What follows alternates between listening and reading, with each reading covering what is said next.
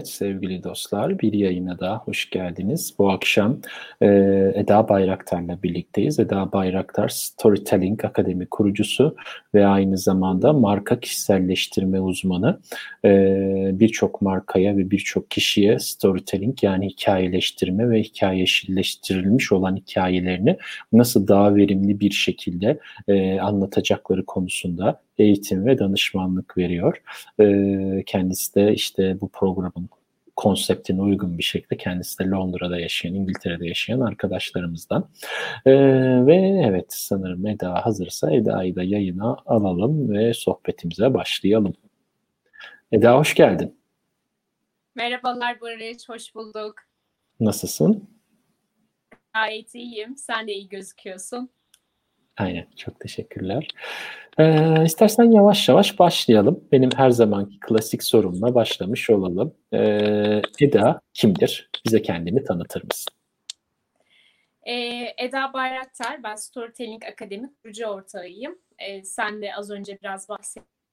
Kişilere, kurumlara, markalara kendi hikayelerini nasıl anlatabileceklerine dair ya da markaların hikayelerini nasıl oluşturabileceklerine dair eğitim ve danışmanlıklar veriyorum. Bu konuyla ilgili girişimcilerle, e, büyük firmalarla, küçük şirketlerle ya da bireylerle çalışıyorum. E, alan çok e, hikaye alanı olunca çok geniş aslında. çünkü Hı-hı. sektörden ve kişiden bağımsız işliyor. Her yerde hikaye böyle görünmeyen bir tekerlek gibi her şeyin altından çıkıyor. Bu amaçla da yaklaşık 7 senedir sadece bu iş üzerine çalışıyorum. Ve akademide de e, bu e, konuyla alakalı eğitim ve danışmanlıklar veriyorum. Süper, harika. O zaman konsepte uygun olarak bir şakayla ya da bu tarz şeylerle aslında şakada değil de bu tarz şeyleri bugün yayının içine gömmek istiyorum. Açıl susam açıl diyerek ilk sorumu sormak istiyorum sana. Ee, hikayeleştirme nedir, ne işimize yarar, neden biz hikayeleştirmeye ihtiyaç duyarız? Hı hı. Aslında e, çok güzel açıl susam açıl böyle eğitimlerde de kullandığımız büyülü, sihirli sözlerden bir tanesi. E, hikayeleştirme dediğimiz noktada aslında geniş bir kavram. Ancak şöyle anlatabiliriz. E, özü hikayeler. E, hikayeler e, bizim en eski iletişim ve sanat dilimiz. Ta böyle atalarımız zamanında hatırlarsın böyle bir ateş yanarmış ve ateşin başında atalarımız birbirlerine hikayelerini anlatırlarmış. Ta o zamandan beri e, genlerimize işlemiş bir kültür aslında, bir miras. Dolayısıyla şu an, şu günlerde de e, dijital hikaye anlatıcılığı üzerinden pek çok yerde hikayelerimizi anlatıyoruz. Bu senin yaptığın e, program da aslında bir hikaye anlatma ve e, anlatma aracı olarak görü, görülebilir. Dolayısıyla tamam. hikayeleştirme de bu işin e, şu tarafında bu işe biraz daha sanat tarafından yani hikaye anlatmak tarafından bakacak olursak bu işin bir performans kısmı var. Bir de e, sektörel olarak, teknik ve yöntemsel olarak hikayelerin başka farklı sektörlerde, iş dünyası, eğitim, sivil toplum e, ve hani çocuk gelişimi gibi sektörlerde hikayelerin nasıl kullanılabileceğine dair yapılan e, araştırmalar, eğitimler bu işin içinde hikayeleştirmeyi bu şekilde e, söyleyebiliriz. Daha önce belki duyanlar vardır. Oyunlaştırma da e, bu araçlardan bir tanesi. İnsanların motivasyonunu e, biraz daha e, iş verimliliğini arttırmak için kullanılır. Hikayeleştirme de insanlarla bağ kurmak, kendi hikayemizi daha doğru bir şekilde, iletişimimizi güçlü bir şekilde ifade edebilmek için kullandığımız e, en önemli araçlardan bir tanesi. Allah süper, harika. Ee, yani bu durumda o zaman hikaye, benim yaptığım işte bir hikayeleştirme diye. Bu güzelmiş, bak bunu sevdim. Hiç ben bu yönden düşünmemiştim bunu. Güzel Aslında şey. çok güzel e, bir şey yapıyorsun. İnsanların hikayelerini anlatmalarına aracı oluyorsun. E, bir, bir nevi hikaye anlatıcılığı üzerine e, dijital hikaye anlatıcılığı yayını yapıyorsun gibi söyleyebiliriz. En azından benim gözümden öyle. Ah, çok teşekkür ederim. Evet, evet bunun üzerine gidelim. Biz seninle bunun üzerine çalışalım gerçekten de. Bu konsepti bir e, oturtalım güzel olur. ileride benim için de kullanabileceğim bir konsept haline gelebilir. Evet o zaman sana bir tane daha soru sormak isterim bu durumda. E, Storytelling Akademi nasıl doğdu? Tam senin buradaki görevin nedir diye sormak isterim. Hı hı. E, şöyle ben e, o dönemlerde e, bir yerde bir şirkette eğitim programları koordinatör olarak çalışıyordum. E, bir taraftan da bir tiyatro grubumuz vardı. Kısa filmler çekiyorduk, tiyatrolar oynuyorduk. E, kendi çapımızda yazıyorduk, çiziyorduk ve belediyelerde, tiyatrolarda oyunlar çıkartıyorduk. O, o sürede aslında hikayelerin işin içindeydim. Böyle yaz, yazmak, çizmek, oynamak gibi. Ancak storytelling kavramıyla ondan sonra tanıştım. Almanya'da bir eğitimde karşıma çıktı. Ve karşıma çıkar çıkmaz beni böyle hani hipnotize olursun ya bir hikaye anlatma gecesinde böyle çarpıldım. Hiç bilmediğim bir dilde Almanca Almanca e, konuşan bir hikaye anlatıcısının e, hikayesinin içinde buldum kendimi. Almanca en ufak bir kelime sadece willkommen kelimesini biliyordum. Hoş geldiniz. e, ve e, o anda çarpıldım gerçekten. Bu nasıl bir şey? Gerçekten bir zehir gibi girdi kanıma. Ve e, Türkiye'ye döndükten sonra bu iş nedir ne değildir araştırmaya okumaya başladım. Eğitimlerini aldım. Türkiye'de çok e, değerli sanatçılarla, hikaye anlatıcılarıyla çalıştım. Ardından bu iş Avrupa'da nasıl yapılıyor? İngiltere'de, İtalya'da, Yunanistan'da hikayelerin doğduğu yerlerde nasıl yapılıyor? E, orada farklı eğitmenlerle çalıştım, akademisyenlerle çalıştım.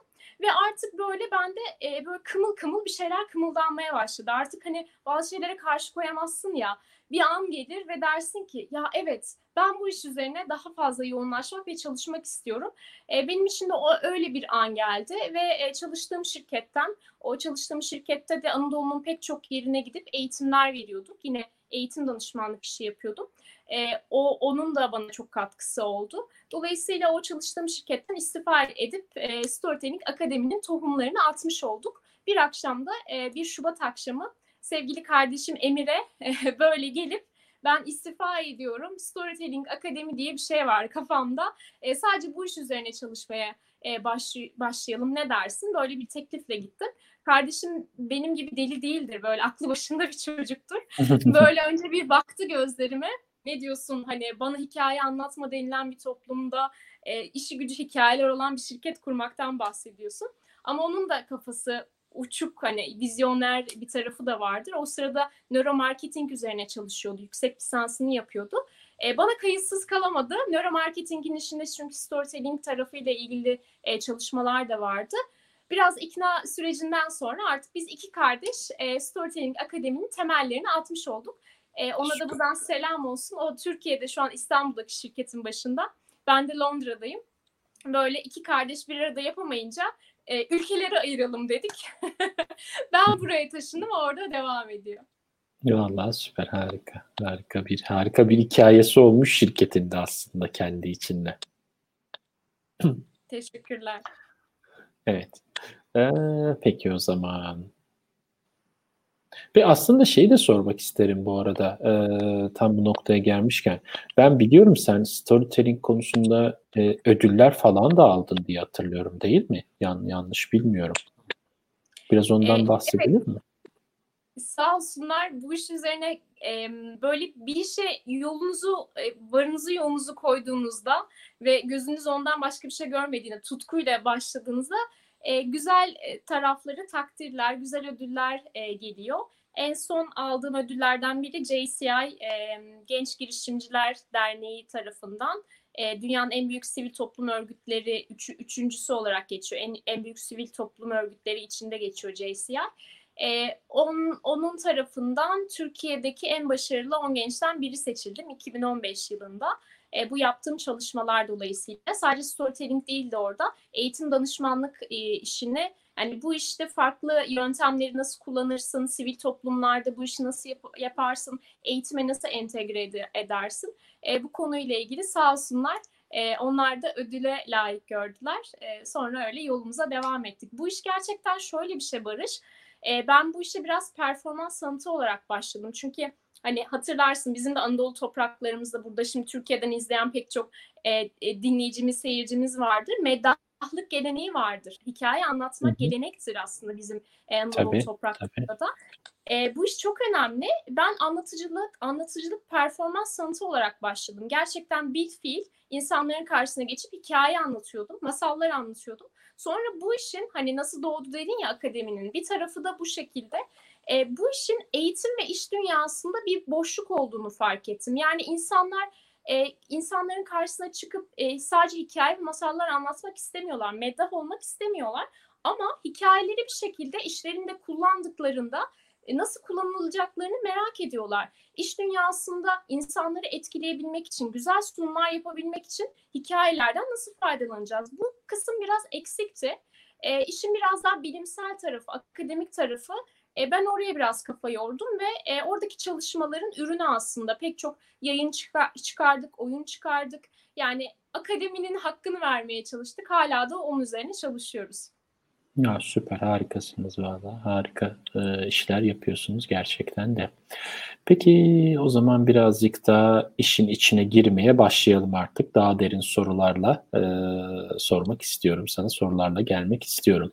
E, geleceği şekillendirmek için geleceğin üç aksesinden biri terimini kullanıyorsun hikayeleştirme için. Bu tam olarak ne demek? Bize biraz bunu açabilir misin? Tabii. E, bunu eğitimlerimde çok sık kullanırım e, katılımcılarımıza hep sorarım. Gelecekte sizce en önemli 3 akçe, 3 geçer akçe nedir diye. Böyle bitcoinler gelir, e, dolar, euro, poundlar hani biraz metaforik bir anlamı var. E, burada üç geçer akçeden kastımız şu. Şu an özellikle pandemi e, sürecinden geçtik ve geçiyoruz. Ve bizi farklı bir dünya bekliyor. Ve nasıl bir dünya olduğunu henüz öngöremiyoruz. Ama az çok böyle e, bir takım e, tüyolar, triklerimiz var kafamızda bu dünyada nasıl bir e, unsur, nasıl e, etkenler bizi e, etkiliyor olacak? Ne yaparsak bizim için yeni bir dünya düzeni daha mümkün, daha başarılı olacak? Onlardan bir tanesi aslında hepimizin bildiği, e, duyduğu ama böyle bazen e, göz ardı ettiğimiz noktalardan bir tanesi dikkat ekonomisi. Çoğumuz aslında bu çağda özellikle pandemi sürecinden hepimiz geçtiğimiz için pek çok yerden veri ve dataya maruz kalıyoruz. Bu kadar çok verinin olduğu bir çağ, çağda bir şeylere tutunmamız, bir şeyleri hatırlıyor olmamız çok güçleşiyor. Yani bizim tutunacak bir e, başka bir şeye ihtiyacımız var. Dolayısıyla hikayelerde dikkat çekmenin en temel yolu olarak karşımıza çıkıyor. Eğer hikayeleri iş dünyamızda, kişisel hayatımızda etkili bir şekilde kullanabiliyorsak e, o zaman akılda kalıyoruz. O, o zaman bu kadar bun, bunca yayın arasından ya da bunca marka arasından, kişi ya da kurum arasından sıyrılabiliyoruz. E, bu çok büyük bir güç. Dikkat ekonomisi o yüzden en önemli fa- faktörlerden bir tanesi. Hikayeler çok çok başarılı bir şekilde karşı tarafın dikkatini çekiyor ve e, odakta tutmayı sağlıyor. İkinci olarak ikinci akçelerden bir tanesi de e, Simon Sinek'in çok sevdiğim bir sözüdür e, Golden Circle'ın biliyorsunuz altın çember e, kuramının yaratıcısıdır. TED konuşması var bunun üzerine. Çok sevi severek kullanıyoruz.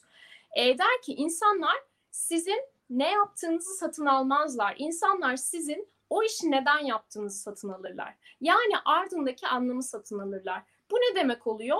Ee, bir marka çıkarıyoruz, bir ürün çıkarıyoruz, bir hizmet çıkarıyoruz piyasaya. Ama biz bu işi sadece para kazanmak için mi yapıyoruz? Yoksa ardında gerçekten başka bir anlam mı var? İşte bu anlamı anlatabilmek de hikayeleştirmeden geçiyor. Çünkü hikayeler bir şeylere anlam katmanın en temel, en etkili yollarından bir tanesi. Yine aynı şekilde üçüncü geçer akçemizde e, bununla ilgili de e, Dünya Ekonomik Forumu'nun yaptığı çok güzel bir araştırma var. E, araştırmada ilk 10 gelecekse en temel 10 beceriyi sıralamışlar. 2015 yılında ve 2020 olarak böyle iki farklı liste e, gözünüzün önüne getirin. 2015 yılında en alt sırada yaratıcılık var. 2020'ye geldiğimizde üçüncü sıraya yaratıcılık yerleşmiş. Şimdi bu ne demek oluyor? Bu araştırma daha eski bir araştırma. Pandemi döneminden önce yapılmış bir araştırma. Dolayısıyla şu an yapılıyor olsaydı eminim yaratıcılık en üst sıraya e, geçerdi. Çünkü artık dünyamız yaratıcılık ve hayal gücü ekonomisi e, ve dünya düzenine doğru giden bir dünya. Dolayısıyla yaratıcı olabileceğimiz, hayal gücümüzü daha çok kullanabileceğimiz işlere, e, kişilere, markalara, kurumlara yatırım yap- yapıyor olacağız. Dolayısıyla e, hikayelerde yaratıcılığımızı ve hayal gücümüzü çalıştırmanın en etkili yollarından bir tanesi. Bu üç geçer akçe önümüzdeki zamanlarda hep karşımıza çıkacak, çıkmaya devam edecek.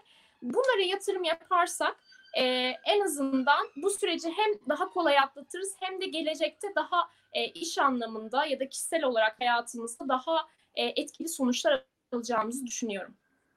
Kesinlikle öyle, kesinlikle öyle. Yani e, baktığın zaman gerçekten geçerli üç akçesinden biri diyorsun sen ama geçerli e, geçerli üç akses demeyelim de bayağı geçerli bir nokta diyelim aslında buna. Yani tek diyecektim ama tek de sığdırmak istemedim onu. Yani eğer bir kişiyseniz ve firmaysanız bir markaya ihtiyacınız var ve o markayı ayakta tutmanız gerekiyor. Ve o markanın hikayesi aslında insanların ilgilendikleri ve bu bağlamdan bakıldığında aslında o hikaye bütün her şeyin temelini oluşturan nokta. O temel kuvvetliyse zaten her şey onun üzerinde çok rahat bir şekilde ilerliyor. Değilse zaten bir gün illaki e, yıkılmaya mahkum oluyor. Çünkü bunun birçok böyle markada gördük işin açıkçası. E, yani ben kendi dünyamdan örnek verebilirim. Commodore 64'ler, Amiga'lar bu tarz bir sürü bilgisayar dünyasında e, zamanında bu kadar çok firma varken e, bu dünyanın içerisinden Apple çok yüksek bir şekilde çıktı. IBM tutunuyor bir şekilde, Microsoft bir yerde ama zamanında 80'lerde ve 90'larda o kadar çok bilgisayar markası ve o kadar çok sistem vardı ki bunların içinden hangi birinin gelecekte baskın olacağını inan bilemiyorduk. İşte burada hikayesini tutturabilen, kendini doğru anlatabilen markalar ve firmalar ön plana çıkmış oluyor ki bunu en iyi yapanlardan biri de Apple aslında bence kendini konumlandırmasıyla, e, konseptiyle, içerik üretmesiyle. E, bu yani bunu özellikle somutlaştırmak istedim senin söylediğin şeyleri. E, çünkü somutlaştırdığımızda daha rahat sanıyorum dinleyenlerin, izleyenlerin e, aklında yer elde edebilir. Peki o zaman e, birazcık daha derinleşirsek e, şunu sormak isterim. Dile benden ne dilersen diyerek sana sormak istiyorum. Firmalar için verdiğiniz hizmetler nelerdir? Firmalara dile benden ne dilersen dediklerinde ne dediğinizde ne diyorlar size? Böyle bir e, sihirli bir lambadan bir cinimiz çıkıyor ve dile benden ne dilersen diye çok güzel Aynen. ifade etti. E, bu bu işi biraz daha iki taraflı konumlandırırız. Bir akademi hizmetleri, akademi tarafı var. Akademi tarafına daha çok eğitim danışmanlık hizmetleri veriyoruz. E, diyelim ki bir kurum, e, bir şirket, büyük bir şirket satış ve pazarlama departmanına bu işle alakalı hikayeleri satışta ve pazarlamada nasıl kullanabileceklerine dair bir eğitim aldırmak istiyor. E, orada o şirketin ihtiyaçlarına yönelik bir eğitim programı hazırlıyoruz. Ya da bireysel danışmanlıklar geliyor bir yine e, satış müdürü olabilir ya da eğitim müdürü olabilir. Bu işle ilgili biraz daha ekibi daha iyi yönetebilmek, daha iyi iletişim kurabilmek için bireysel danışmanlık programına tabi oluyor. Burada amaç biraz daha insanları, kurumları, kişileri eğitim ve danışmanlık aracılığıyla güçlendirmek, becerilerinin daha çok daha e, güzel bir şekilde e, kullanmalarını sağlamak. İkinci tarafta da ajans olarak düşünebilirsiniz. Storytelling ajans hizmetleri, akademide ajans hizmetleri de var. Ajans hizmetlerinde de şu. Diyelim ki Barış sen bir e, çok önemli bir projenin sunumunu yapacaksın bir Hı-hı. ürün piyasaya çıkardın ve bu ürünün lansmanını gerçekleştireceksin. Bu ürünün lansmanını gerçekleştirirken hikayesini çok iyi anlatma anlatıyor olman lazım. Diyorsun ki ya Eda yeni bir şey çıkarıyoruz piyasaya ama ben bunu nasıl konumlandıracağım bilmiyorum. Bunun bir hikayesini e, çalışabilir miyiz? O zaman biz senden e, verileri alıyoruz ve ekiple birlikte e, sana en uygun ve projeye, markaya, ürüne en uygun bir hikaye yaratım çalışması yapıyoruz. Bunu da sen çıkıp e, insanlar karşısına anlatıyorsun ve başarılı bir sunum gerçekleştiriyorsun. Ya da e, eğitim dünyasında e, içeriklerde hikayeleştirme. Bu sıralar sosyal medyada hep dönüyor ya içerik kraldır, içerik kraldır. Ama o içerik bu kadar dünyaca yani o kadar çok içerik var ki artık içeriye boğulduk gerçekten bu kadar içeriğin arasında nasıl fark yaratacağız? Nasıl dikkat çekeceğiz? Orada içerik hikayeleştirme devreye giriyor. İçeriklerinizi biraz daha e, dikkat çekici, anlam yaratıcı şekilde nasıl e, hikayeleştirirsiniz? Bunun üzerine biz çalışıyoruz. Onunla ilgili bir hizmet veriyoruz. Dijital storytelling yine şu sıralar çok fazla revaçta. Biliyorsun e, herkesin şu an az çok web sitesi var. Dijital olarak bir şekilde e, o dijital dünyada var olmaya çalışıyoruz. E, sosyal medyamız var. Ama bunu gerçekten e, layıkıyla anlatabiliyor muyuz karşı tarafa? E, orası bizim dükkanımız gibi. Biz uyuduğumuzda da insanlar o dükkanı ziyaret ediyorlar ve oranın çok iyi bir şekilde bizi yansıtıyor olması lazım. Burada da dijital storytelling devreye giriyor. Ne yapıyoruz? Bir web siteniz var ama web sitesi teknik teknikten oluşmuyor aslında. Web sitesinin içeriğine ne yazılacak? O içerikler nasıl sıralanacak? O da aslında bir hikayenin bir parçası. Dolayısıyla kurumlar, markalar e, bize web sitesiyle alakalı bir e, bir ihtiyaçla geldiğinde onların da öncelikli olarak bir hikayesini öncelikle çalışıyoruz ve onu teknik olarak arkadaşlarımıza e, işin teknik kısmı en kolay kısmı. için biraz daha hikaye kısmı yazı çizi böyle biraz derine dalmak o kısmı biraz uğraştırıyor. E, ondan sonra güzel bir dijital storytelling platformunda sizin kişisel markanızın ya da ürününüzün ya da hizmetinizin e, çok etkili bir şekilde hikayesi ortaya çıkıyor. E, aynı şekilde bu sıralar çok fazla aplikasyonlara hizmet veriyoruz. Biliyorsun e, teknolojik e, çağdayız ve e, çok fazla aplikasyonlar çıkmaya başladı. Aplikasyonlarda insanları e, o aplikasyonun içinde tutabilmek için hikayeleştirme ve oyunlaştırma yöntemlerini kullanıyoruz. Burada da e, kullanıcı deneyimi tasarımı yapıyoruz. O süreci biraz daha hikayesini anlatarak e, game design'da da aynı şekilde, oyun tasarımında da bu çok kullanılıyor. E, amaç orada bağ kurmak insanlarla ve e, insanların o aplikasyonun içinde olmasını ve birebir örtüşmesini sağlamak. Bu amaçla da e, web tasarımı, dijital storytelling tarafında, teknolojiyi de hikayeleştirme tarafında da şu an çalışıyoruz. Wow, süper, harika, gerçekten harika. Yani e, bireylerin olduğu kadar firmaların da kesinlikle buna ihtiyacı var ve firmaların o markalarının ve daha sonra aslında şöyle diyelim, ürünlerin daha verimli bir şekilde sunumunun yapılması için bir hikaye ihtiyacı var diyelim. Aslında bu daha doğru bir terim olacak sanıyorum, bir anlatım olacak. Ve bu hikayeleştirmede tamamen kesinlikle bu noktada çok verimli bir şekilde ürünün pazarda yer bulmasını sağlıyor olacaktır. Evet evet e, gerçekten heyecanlı bir konu aslında yani insanların ürünlere erişmesi için gerçekten e, elinizden gelen çabayı sarf ediyorsunuz ve elinizden geleni yapıyorsunuz. Valla takdire şayan bir durum işin açıkçası. Evet. Ee, bir şeyle devam etmek istiyorum. Şimdi hani web sitesinden aldığım bir e, yazıyla devam etmek istiyorum.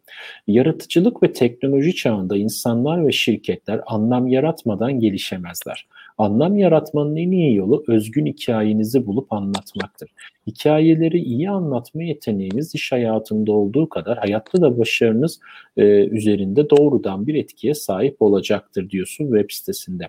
Şimdi bireylerin ve şirketlerin en büyük sıkıntıları nelerdir ve bunlar için e, nasıl tavsiye alabiliriz senden? Hatta şunu da sonuna eklemek istiyorum cümlemin. Korona bu durumu nasıl olumlu ya da olumsuz etkiledi? E, bunu da hani arada değinirsek sevinirim. Ve uzun oldu biliyorum ama e, yani temel olarak sormak istediğim bireylerin ve şirketlerin en büyük sıkıntıları nelerdir aslında ve bunları nasıl aşabiliriz? Hı hı. Ee, çok güzel çekmişsin, çıkarmışsın web sitesinden. Bu gerçekten güzel bir göz gerektirir. Hikayenin e, küçük bir parçasını çekip onu e, bütünsel olarak e, yayında yansıtmak çok güzel. Teşekkür ederim soru için. E, şöyle, şimdi e, bireyler ve kurumlar, e, hepimiz aslında çok özeliz kendi içimizde. Ancak bu özelliği ne kadar karşı tarafa yansıtabiliyoruz? E, en çok karşılaştığım hatalardan birisi, e, çok sık yaşadık. E, akademide, ajans tarafında çok böyle ihtiyaç, e, talepler geliyordu bir dönem. Mesela bir A markasına biz bir hikayeleştirme modülü geliştirdik ve o markanın e, lansmanında hikayeleri nasıl kullanabileceğine dair bir örgü, olay örgüsü yarattık. Ve onu da çıktılar anlattılar. B markası bu A markasının lansmanını gördü e, bize ulaştı. E, siz A markasının böyle bir lansmanını yapmışsınız. Çok hoşumuza gitti. Bizim de böyle bir konsepte ihtiyacımız var. Aslında aynısını kullansak ne kadar güzel olur. Yani hani e, çok hoşumuza gitti. Kullanabilir miyiz? Bunun üzerine çalışabilir miyiz şeklinde. Şimdi e, en sık yapılan e, problem hatalardan bir tanesi biz birbirimize benzemeye çalışıyoruz. Kişi olarak, kurum olarak o çok güzel şunu yaptı bunu alalım. Aa o öyle yaptı örnek oldu hadi onu örnek alalım. Ya bir dakika neden? Aslında kendimiz özümüzde zaten bir cevher taşıyoruz. Kendi içimizde çok güzel bir hikayemiz var. O B markasının da farkında olmadığı bir hikayesi var aslında. Sadece bulup çıkarmaya ihtiyaç var. Orada biraz işte elmas kazıcılığı, kazıcılığı, cevher cevherleri keşfetme yani kazı çalışması yapıyoruz öyle söyleyeyim. İşimizin bir parçası da kazı çalışması. E, ama onun farkında değil. Dolayısıyla markalar bize böyle taleplerle geldiklerinde diyoruz ki ya bir dakika biz neden başka markalara benzeyelim ki? Neden o e, onu yaptı? Evet başarılı oldu ama bunu alıp e, sizde kullanacağınız zaman sizin de bu şekilde başarılı olacağınız anlamına gelmiyor. O hikaye sizde tutmayabilir. E, bir e, bunu şeye benzetiyorum hep e, terzi usulü normal bir hani kıyafet alırsınız bedeninizden iki beden büyüktür ve aldığınızda giydiğinizde oturmaz. Ya da küçük bir kıyafet alırsınız içine giremezsiniz oturmaz bir şekilde emanet durur. O yüzden diyorum ki e, ben emanet modellere değil, özellikle kişilerle, kurumlarla, markalarla çalışırken terzi usulü modellere inanıyorum. Tailor-made sistemlere inanıyorum. Eğitim ve danışmanlık ve ajans hizmetleri de tamamıyla buna yönelik tasarlanıyor. Dolayısıyla diyorum ki B markasına, bir dakika sizin zaten e, güzel bir hikayeniz olabilir. Gelin bunu biraz keşfe çıkalım, biraz araştıralım. Çünkü bu araştırmaya, keşfetmeyi çok değer. Onun üzerine bir hikaye inşa ediyoruz. Olmayan bir hikaye yaratmıyoruz. Markalarda en sık karşılaştığım hatalardan birisi bu. Böyle alıp modelleri, e, kalıp modelleri alıp üzerine geçirmeye çalışıyorlar. Aa o orada onu işletmişler. Hadi biz de bunu alalım. Hayır almayın. İşe yaramıyor, tutmuyor. Hani maya derler ya, mayası tutmuyor. Hamurunda yok yani. E, o yüzden e, bence artık e, pandemi dönemi ben, bence biraz e, bunu bize gösterdi. Kişilere ve kurumlara bunu gösterdi. Artık biraz özümüze dönme vakti. Marka olarak da ürün herhangi bir ürünümüz ya da hizmetimiz olabilir. E, dış dünyaya yönelmekten ziyade önce biz bir bakalım bu markanın felsefesi, misyonu, e, biz bu şeyi niye yapıyoruz, neden ortaya çıkarmak istiyoruz? Biraz bunu çalışalım, keşfedelim. E, dolayısıyla ben bu dönemi çok e, hediyeleri olduğunu düşünüyorum pandemi sürecinin. Biraz kendi içimize bakma, e, kurumsal olarak da aynı şekilde. Biz bir şey yapıyoruz ama biz bunu niye yapıyoruz ya? Belki de ba- bazı şeyleri tekrar e, düşünmenin ve sorgulamanın vakti geldi. E, o yüzden e, özellikle bu dönemde benim gördüğüm, gözlemlediğim biraz daha kendi hikayelerimize sahip çıkmaya ihtiyacımız var. Başkalarının hikayeleri çok başarılı, çok güzel olabilir. Ama bizim başkalarının hikayelerine ihtiyacımız yok. Kendimize dönüp bakmaya ihtiyacımız var. Ben biraz e, bu süreçte markaların, kişilerin ve kurumların bu handikapa çok düştüğünü e, fark ediyorum. Ve naçizane biraz daha kendi içimize dönmeyi e, öneriyorum. Evet kesinlikle. Kesinlikle öyle. Bu arada gelen sorularımız da var. Ee, sorulardan da bir tanesini şöyle ekrana vermek de isterim. Ee, her sektörde iş yapan firma için hikaye üretmek mümkün mü? Sevgili Aysel sormuş bu soruyu. Ee, ya da hikaye üretemediğimiz de firmalar var mı? Ee, nedir buradaki durum sana sormak isterim. E, şöyle çok güzel bir soru. Teşekkürler e, Aysel, Aysel Hanım'a. E, her sektörde hikayeler aslında bir şekilde karşımıza çıkıyor. Bunu nasıl kullandığımız yöntemine bağlı olarak değişebilir. E, tabii ki eğitim sektöründe mesela eğitimcilerle çalışırken sınıf öğretmenleri ya da herhangi bir e, eğitmen, yetişkin eğitiminde kurumsal e, dünyaya eğitimler veren eğitmenlerle çalışırken bunu çok sık e, karşılaşıyoruz. Orada kullandığımız modellerle iş dünyasında satış pazarlamada kullandığımız modeller bir olmayabiliyor. Burada yine bunun altını çizmekte fayda var. Her model, her yöntem aynı sektörde işlemiyor olabilir. Ki zaten o yüzden terzi usulü diyoruz. Ee, hangi markayla, hangi kişiyle, hangi sektörle çalışıyorsak ona özel ona özel bir format geliştirmemiz lazım. Öbür türlü ne oluyor biliyor musunuz? Ee, yine işte kopyala yapıştır modellere dönüyoruz kopyala yapıştır modeller de artık e, bir yere kadar işliyor. Bir yerden sonra sürdürülebilir olmuyor. Marshall Goldsmith'in çok sevdiğim bir sözü var. Aynı zamanda bununla da ilgili bir kitabı var. Sizi buraya kadar getiren şey buradan öteye, öteye get, götürecek mi? Dilimde dolanmasaydı güzel olacaktı ama Olur biraz öyle. Türkçe, Türkçesi bile biraz değişik. Sizi buraya kadar getiren şey buradan öteye taşıyabilecek mi diye soruyor. Gerçekten öyle. Pandemi dönemi de bunu gösterdi. Eskiden yaptığımız, uyguladığımız modeller bizi buraya kadar getirmiş olabilir. Ama buradan öteye e, getirmeyecek, götürmeyecek ve bizi geleceğe taşımayacak olabilir. Dolayısıyla artık yeni bir şeylere e, yeni bir gözle bakmanın e, zamanı geldi de geçiyor. O yüzden yaratıcılık ve hayal gücü diyoruz. O yüzden yaratıcılık ve hayal gücümüze yaptığımız her yatırım bizi geleceğe taşıyacak diyoruz. Hikayeler de, hikaye anlatma becerisi de e, bu geleceğe taşıyacak becerilerden en önemlileri. Kesinlikle öyle. Kesinlikle öyle. Sana katılıyorum. Ee, yani burada önemli olan nokta aslında e, bir noktada hikayelerimiz değişebilir ya da hayata bakış açımız ya da o anki gereksinimler değişebilir ve bizim o gereksinimlere göre yeni hikayeler üretip üretemeyeceğimiz aslında birçok şeyi belirtiyor. Çok güzel ifade. Özetleyebilirsin. aynen öyle. Ee, peki o zaman gel birazcık daha devam edelim diğer sorularımızla. Ee, yaratıcılık ve teknoloji e, bir dakika, bir dakika buna, buna baktık zaten. Diğer sorumuz. Bir de Kulenga diye bir şey var. Çok ilginç, güzel gözlük yani e, şey olarak da ilginç geliyor. Kulağa da ilginç geliyor Kulenga. Çocuk ve yetişkinler için tasarlanmış ve hikaye yaratma ve anlatma oyunu. Ee, bundan bahsedebilir miyiz? Ne işe yarar bu Kulenga? E, yine böyle güzel yakaladığın sorulardan biri olmuş. E, özellikle eğitim danışmanlık e, işi yaparken e, bir yerlerde zorlandığımızı hissettik. Türkiye'de o zamanlar Türkiye'deydik. E, Türkiye'deydim İstanbul'da farklı şehirlerde eğitimler veriyorduk ve e, pek çok yerden eğitim talepleri geliyordu. E, hatta Avrupa'dan farklı şehirlerden de geliyordu. Hepsine yetişemiyorduk.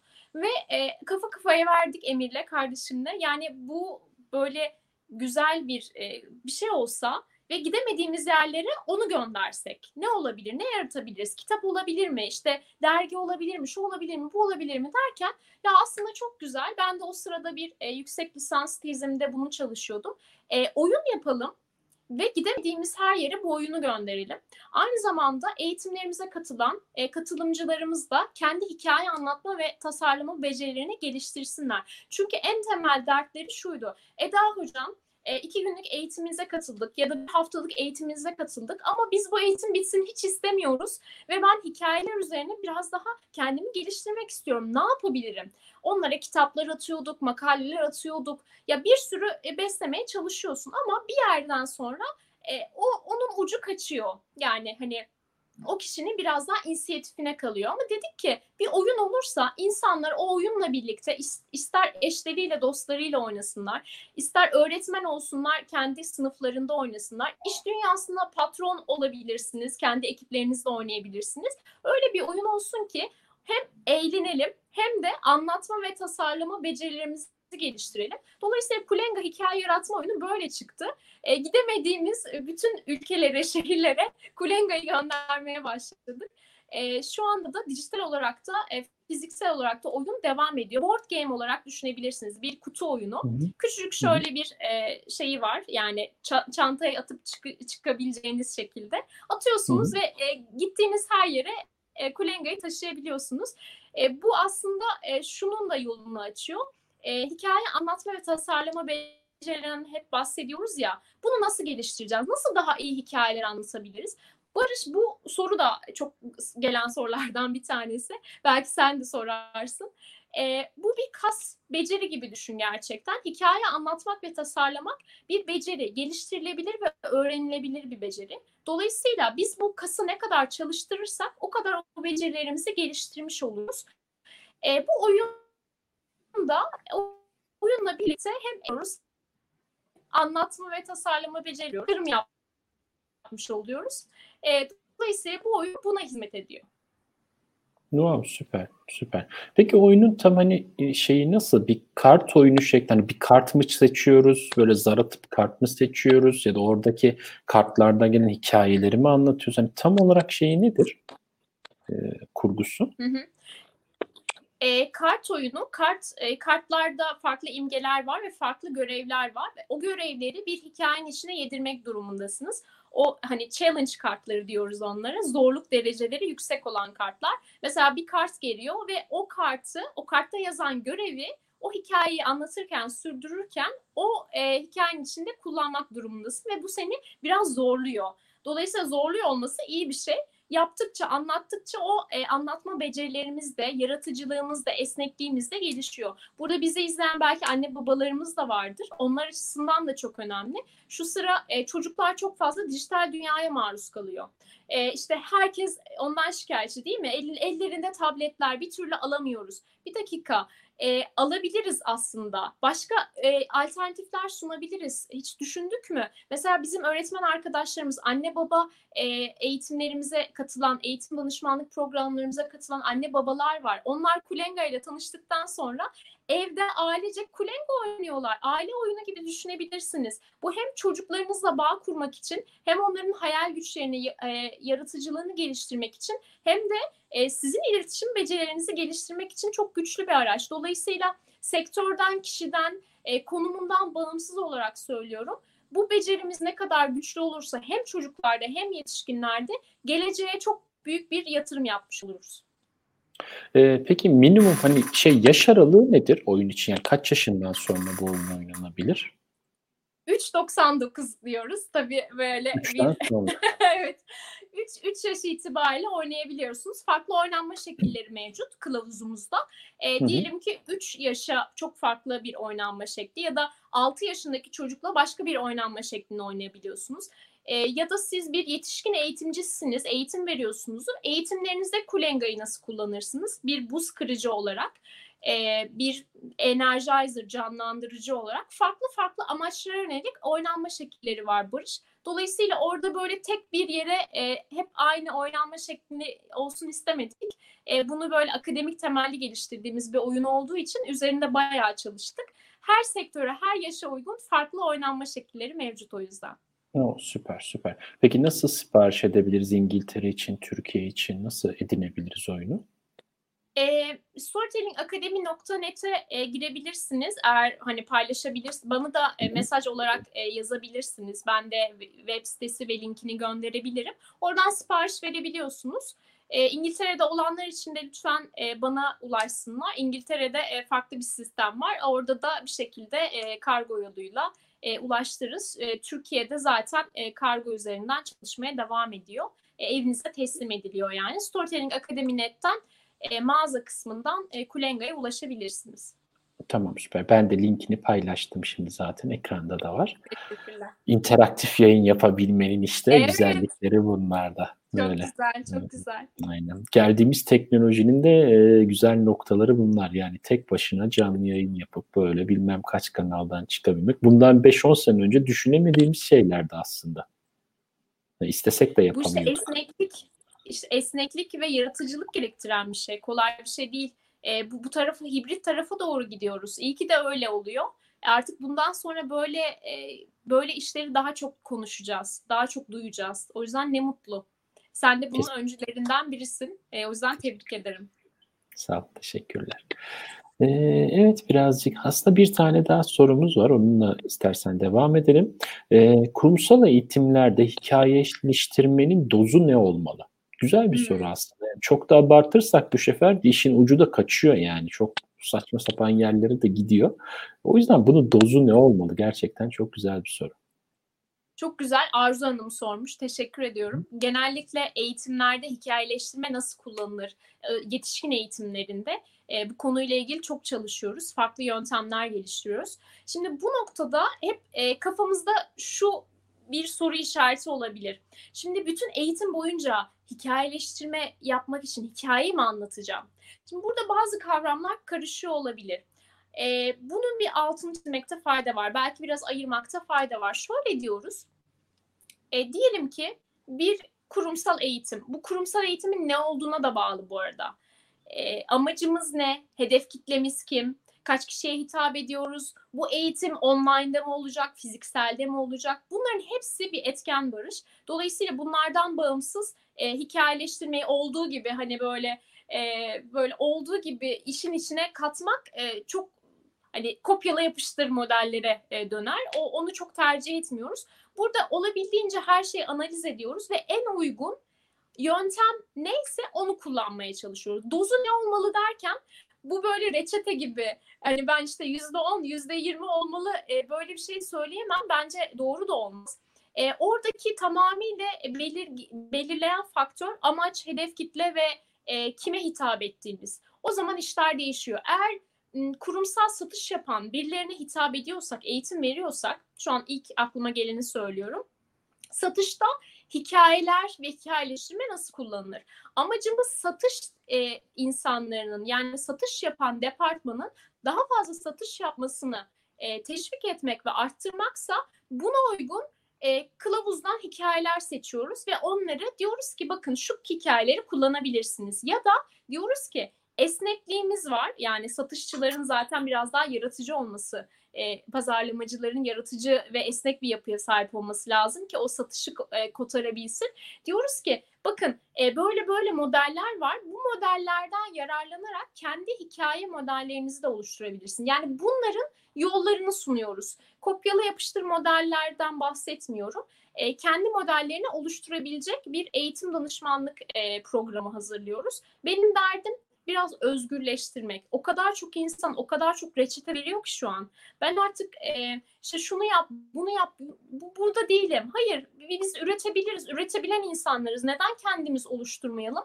E, ben biraz o yüzden e, reçete vermekten yana değil, o işi bizzat işin içine girip e, kendi modellerimizi yaratmaktan yanayım. O yüzden doz konusunda yardımcı olamamış olabilirim. Yani bunu bu işin dozu e, dozu olduğunu düşünmüyorum. O, tamamen şekillenen e, ve biraz daha karşı tarafın ihtiyaçlarına göre şekillenen bir durum. Yani aslında dozu yok demektense hani e, yüzdesel bir ifade vermekten kaçınmak daha doğru olmaz mı? Çünkü hani işin dozun mutlaka kaçırılmaması gereken bir nokta var yani. Çok da aşırı derecede hikayelendirme de bu sefer e, sıkıntıya düşürmez mi bilmiyorum. Ben mi yanlış düşünüyorum? Ne düşünüyorsun bu konuda? Ee, burada denge çok önemli. Hı hı. Yani bir eğitime başlarken eğitimi başından sonuna hikaye anlatarak bitirmiyoruz. Bitirmemeliyiz tabii, tabii ki. Eğer bundan bahsediyorsak evet burada denge e, orada şunu ifade ediyorum. Böyle sunum yaparken, eğitimler verirken e, bir e, etos, patos, logos dengemiz var. Etos, patos, logos e, Aristo'nun bize sunduğu e, çok tatlı üçlü bir muhteşem üçlü olarak söylerim ben bunu. E, sunumlarda, eğitimlerde etkili bir hikaye anlatabilmek ya da e, iletişimimizi güçlü kılmak için kullandığımız yöntemlerden bir tanesi. Orada özünde şu var. Etos neyi temsil ediyor? Şimdi eğitimde olmazsa olmazları konuşuyoruz madem. Hani doza girdik e, bu taraftan örnekler verebilirim. Etos nedir? Etikten gelir ve e, etos bizim kimliğimizi temsil eder. Biz yaptığımız şeylerle ne kadar örtüşüyoruz? Söylediğimiz sözle yaptığımız şeyler bir mi? Ee, biz bu alanda eğitim veriyoruz ama diyelim ki ben hikayeleştirme, hikaye anlatıcılığı eğitimleri veriyorum. Bu alanla ilgili ne yaptım? İşte bu alanla ilgili kitap mı çıkardım, oyun mu yaptım, akademimi kurdum, yurt dışında şirket mi açtım? Bunların hepsi etosu güçlendiriyor. Ben bu alanla ilgili çalıştım ve uzmanım. Artık o kişi e, katılımcı kitlesi size bu konuda güveniyor. Etosunuz sağlam. Bir diğer nokta logos. Logos e, genellikle daha çok kullanılan eğitimlerde ve sunumlarda aynı şekilde. Özellikle girişimci e, girişimcilerle çalışırken de bunu e, çok sık e, rastlıyoruz. O kadar çok logos var ki sunumlarında. Logos neyi temsil ediyor? E, olayın bilimsel tarafını, istatistiki tarafı, akademik tarafını. Yani hani bunu e, Cem Yılmaz söylüyor zannediyorum. Karaca olan der ki bir yerlerinde bir yerlere atıfta bulunmak. İşte e, Dünya Ekonomik Forumu'nun yaptığı bir araştırmaya göre 2012 yılında yapılan bir araştırmaya göre farklı araştırmalara e, referans vermek. Bunlar hep logosu güçlendiren şeyler. İstatistikler, rakamlar, logosu güçlendiren şeyler. Girişimcilerin sunumlarında da logos çok fazladır. Şu kadar kişiye ulaşacağız, böyle yapacağız, şöyle yapacağız şeklinde. Ama bu işin bir de patos kısmı var. E, patos kısmı neyi temsil ediyor? Patos da patetik. Hani bu biraz daha duygusallıktan, hikayelerin olduğu kısımdan geliyor. Patos'ta da e, kendi hikayemizi e, anlatıyor olmak hem etosumuzu hem patosumuzu güçlendirir. Başka yerlerden liderlerin hikayesini anlatıyor olmak. Eğer konuya uygunsa bu arada, konuya uygun değilse böyle bu, bu hikaye şimdi niye anlattı olur? E, o da çok bir şey ifade etmez gerçekten. Konumuzla uyumluysa, amacımızla uyumluysa e, patosu güçlendirecek hikayeler anlatabiliriz. Bu işin de bir parçası. E, etos patos logosu hani eğer bir e, reçete vari bir şey vereceksek bu dengeye en azından e, dikkat etmekte fayda olduğunu düşünüyorum. Evet. Şimdi oturdu aslında bence. Evet ben de e, tam bence bu sorunun cevabını aslında şimdi verdik. Yani o dozun ayarlanması aslında bence bu dengenin sağlanmasıyla e, olacaktır. Evet tam e, bir noktasına parmak bastık bence. Teşekkür ediyoruz bu bilgi için. Peki o zaman diğer bir sorumuzla devam edelim. Şimdi senin bir de danışmanlık verdiğin bir firma var İngiltere'de. Koa Legal diye. E, bu danışmanlık verdiğim firmada hikayeleştirmeyi Ankara Anlaşması başvurularında kullanıyorsunuz. Yani kişiler, şimdi Ankara Anlaşması'nı bir anlatalım. Belki yayınlarımızı takip etmeyenler vardır, onları anlatalım. İngiltere'den Türkiye'ye gelip hani en rahat, en kolay çalışma vizesi alacağınız yöntemlerden bir tanesi Ankara Anlaşması yöntemi. Ankara Anlaşması ile burada kendi işinize sahip oluyorsunuz, kendi iş yerinizi açıyorsunuz ve kendi işletmeniz vasıtasıyla fatura keserek e, burada yasal olarak çalışma ve oturma hakkına sahip oluyorsunuz. Bu Ankara Anlaşması e, kapsamında bir işletmede çalışan olamıyorsunuz. Yani bir işletme, bir bankaya gireyim ya da bir restorana gireyim, çalışayım falan bunlar o o olamaz. Kendinizin fatura kesmesi, çalışan olmanız gerekiyor. Bu anlaşmaları yapan anlaşmalar için bazı firmalar danışmanlık veriyor ki Koa Legal bunlardan bir tanesi. Sizin başvuru sürecinizde baştan sona kadar bütün her şeyle yanınızda oluyorlar ve sürecin tamamlanmasını sizin işte o BRP dediğimiz Biometric Residence, Residence Permit kartınızı almanıza varana kadar ki bütün süreci e, sizin yanınızda sizin için hallediyorlar. E, Burada siz farklı bir yöntem uyguluyorsunuz. Çünkü bu işi yapan bir sürü danışman firma var. Ama bir de işin içine hikayeleştirmeyi de koyuyorsunuz. Bunu hani biraz bize anlatır mısın? Tam bu işin neresinde hikayeleştirme başlıyor ve bitiyor? Biraz senden bilgi alabilir miyiz? Ee, çok güzel sorulardan bir tanesi yine. Ee, özellikle yine çok kafa karıştıran yani bu sırada çok fazla Ankara Anlaşması ile ilgili talepler e, sıklaştı, yoğunlaştı. Çünkü 31 Aralık'ta sonlanıyor. Dolayısıyla insanların kafasına dönüp duruyor. Acaba ben de mi başvursam, şöyle olursa olur mu, böyle olursa olur mu şeklinde e, sorular ve kaygılar var. E, benim de danışmanlık verdiğim firmalardan bir tanesi Coaligal ve Coaligal'da şöyle bir sistem uyguluyoruz. Şimdi iş planı dediğimiz noktada sen biraz Ankara Anlaşması tarafından bahsettin. E, burada bilenler biliyor, e, duymuş olanlar vardır. Herkes şu an eh, neredeyse bunu konuşuyor. Ülkenin gündemi olmasa bile yani İngiltere Türkiye arasında e, bir sohbet konusu olduğunu mutlaka konu dönüp dolaşıp Ankara Anlaşması'na Kesinlikle. gelir yani. E, olmazsa olmaz e, konulardan bir tanesi. Birincisi hava, e, İngiltere'nin Londra'nın havası, ikincisi Ankara Anlaşması. Şimdi bu noktada e, şöyle bir sistem uyguluyoruz e, Coaligal'da bir danışan, bir müvekkil, e, müvekkil geldiğinde, yeni bir kişi geldiğinde danışmanlık firmasına tabii ki tüm derdi ben İngiltere'ye nasıl taşınabilirim, e, orada nasıl iş kurabilirim, ne iş üzerine konumlanırsam benim için daha iyi olur. Şimdi kafada bir sürü e, soru işareti var. Hepimiz o dönemlerden geçtik. Dolayısıyla ilk önce hikayeler üzerinden başlıyoruz. Ne yapıyoruz?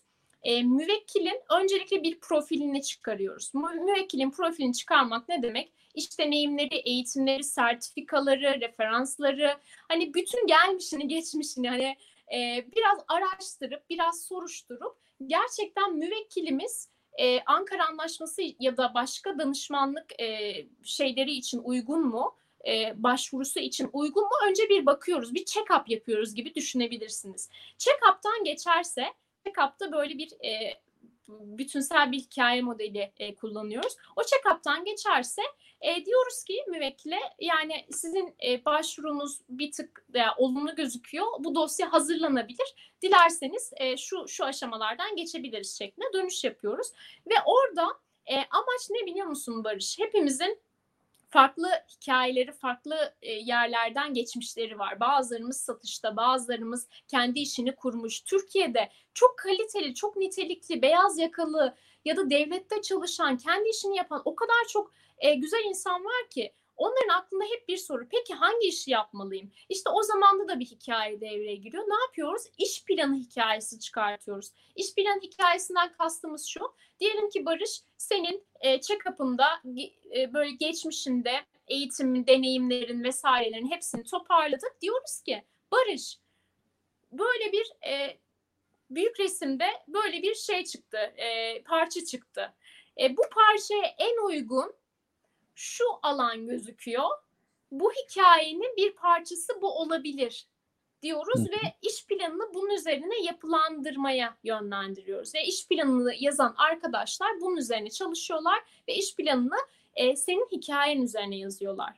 E, burada yine kopyala kopyala yapıştır modelleri yine çok duyuyoruz. Yani o kadar çok kopyala yapıştır iş modelleriyle karşılaştık ki e, böyle çevrede duyduk ki e, onlarla bir yere kadar e, gidebiliyorsunuz. Bir yerden sonra hiçbir sürdürülebilirliği olmuyor. Önemli olan sizin hikayenize en uygun iş planınızın yazılması ve bu süreci e, kontrollü bir şekilde deneyimli ekip tarafından, uzman ekipler tarafından yöne, yönetiliyor olması. Bu noktada iş planınız da sizin hikayenizin çok önemli bir parçası. Evet, evet aynen öyle. Ee, vize işlemleriyle ilgili herhalde vize işlemleriyle ilgili bilgi verebiliyor musunuz diye bir e, soru gelmiş. E, Yoldaş TV isimli e, arkadaşımızdan. E, aslında o noktada ben şunu tam bu noktada yerine geldiği için paylaşmak istiyorum. Size bir link paylaşıyorum. Bu linkle beraber eğer siz e, bu linke girer ve oradan kayıt olursanız Coalegal e, tamamen size özgü bir 30 dakikalık e, zaman ayırıyor ve 30 dakika boyunca oradan yetkili bir arkadaşla konuşuyorsunuz. 30 dakika boyunca konuştuğunuzda bu işin olurunu olmazı kendi hikayenizi anlatıyorsunuz, kendinizi anlatıyorsunuz. Olurunu olmazınızı zaten Orada dinleyebilirsiniz birisinden. 30 dakika bunun için gayet yeterli bir süre bence. İşte bu verdiğim linkten eğer giriş yaparsanız e, sanıyorum kafanızdaki bütün soruları hatta girmeden önce mutlaka şey e, kafanızdaki soruları da yazın diyorum ben. Mutlaka öyle olsun. Kafanızdaki soruların hepsini sorabilirsiniz ve sorup e, kesinlikle cevaplarını alabilirsiniz kolegal danışmanlarından. E, evet iki sefer red aldım. İsviçre'de yaşıyorum. Ne yapmam lazım? Gezmeye gelmem için. Ha bu tamamen gezme amaçlı. Aa, e, o, o zaman o... forma yönlendirelim. bir Nereye? randevu alın. E, ekipteki arkadaşlar sizinle iletişime geçsinler. E, çünkü Hı-hı. çok teknik ve özel bir soru. Aynen. Yani evet orada orada farklı durumlar var. Ee, evet aynen öyle. Yani o, o bir şey diyemeyeceğim şimdi. Tek, oradaki arkadaşlar bir şekilde ilgilenirler bununla ilgili olarak. Ee, evet bu da bu şekilde. Yani Koalegal'de kesinlikle kişiye özgü hikayelere bakıyorsunuz ve baktığınız hikayelerden yola çıkarak onların aslında bu bu iş için olmazsa olmaz business plan dediğimiz yani iş planı dediğimiz e, planı buna göre hazırlıyorsunuz ve hazırla hazırlattırıyorsun daha doğrusu sen oradaki arkadaşlara ve bununla başvuru yapılıyor ve yapılan başvuru sonucunda da tamamen e, artık e, ne olduğuna bakılıyor. Hatta Koalegal'den arkadaşlar bana söylediler ki ücretin yarısını alıyorlar, yarısını da çıktıktan sonra alıyorlar. Yani eğer çıkmazsa yani Ankara Anlaşması hakkını elde edemezseniz ücretin yarısını da e, ödemiyormuşsunuz. O şekilde bilgi aldım onlardan. Peki eyvallah yani biz ne yaptık şu anda işte Ankara Anlaşması e, ile alakalı.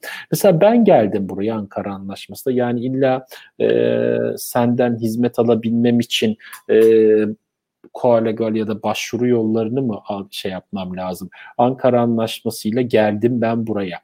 E, bu durumda kendi işimle ilgili hangi alanlarda e, hikayeleştirmeyi kullanabilirim? Ankara Anlaşması da gelen bir kişiye özgü olarak soruyorum bu soruyu. Çok güzel. Ne Yine e, özellikle yeni yeni gelen Ankara anlaşmaları için çok hayati ve kritik bir soru. E, bununla ilgili atölyeler yaptık, İngiltere'de de yaptık. E, online olarak devam ediyoruz. Şöyle o noktada da neye ihtiyacımız varsa diyelim ki Barış sen yeni geldin ve şirketini yeni kurdun. Ee, daha İngiltere piyasasını yeni yeni tanımaya başlıyorsun. İnsanlarla tanışmaya başlıyorsun. E, markanı konumlandırmaya başlıyorsun. İşte tam o noktada kafada bir dünya şey. Acaba şunu mu yapsam, bunu mu yapsam, e, oraya mı başvursam, bunu mu yapsam dediğinde aslında senin en temel ihtiyacın olan şey ne? Kendini anlatabileceğin çok iyi bir hikayeye sahip olman.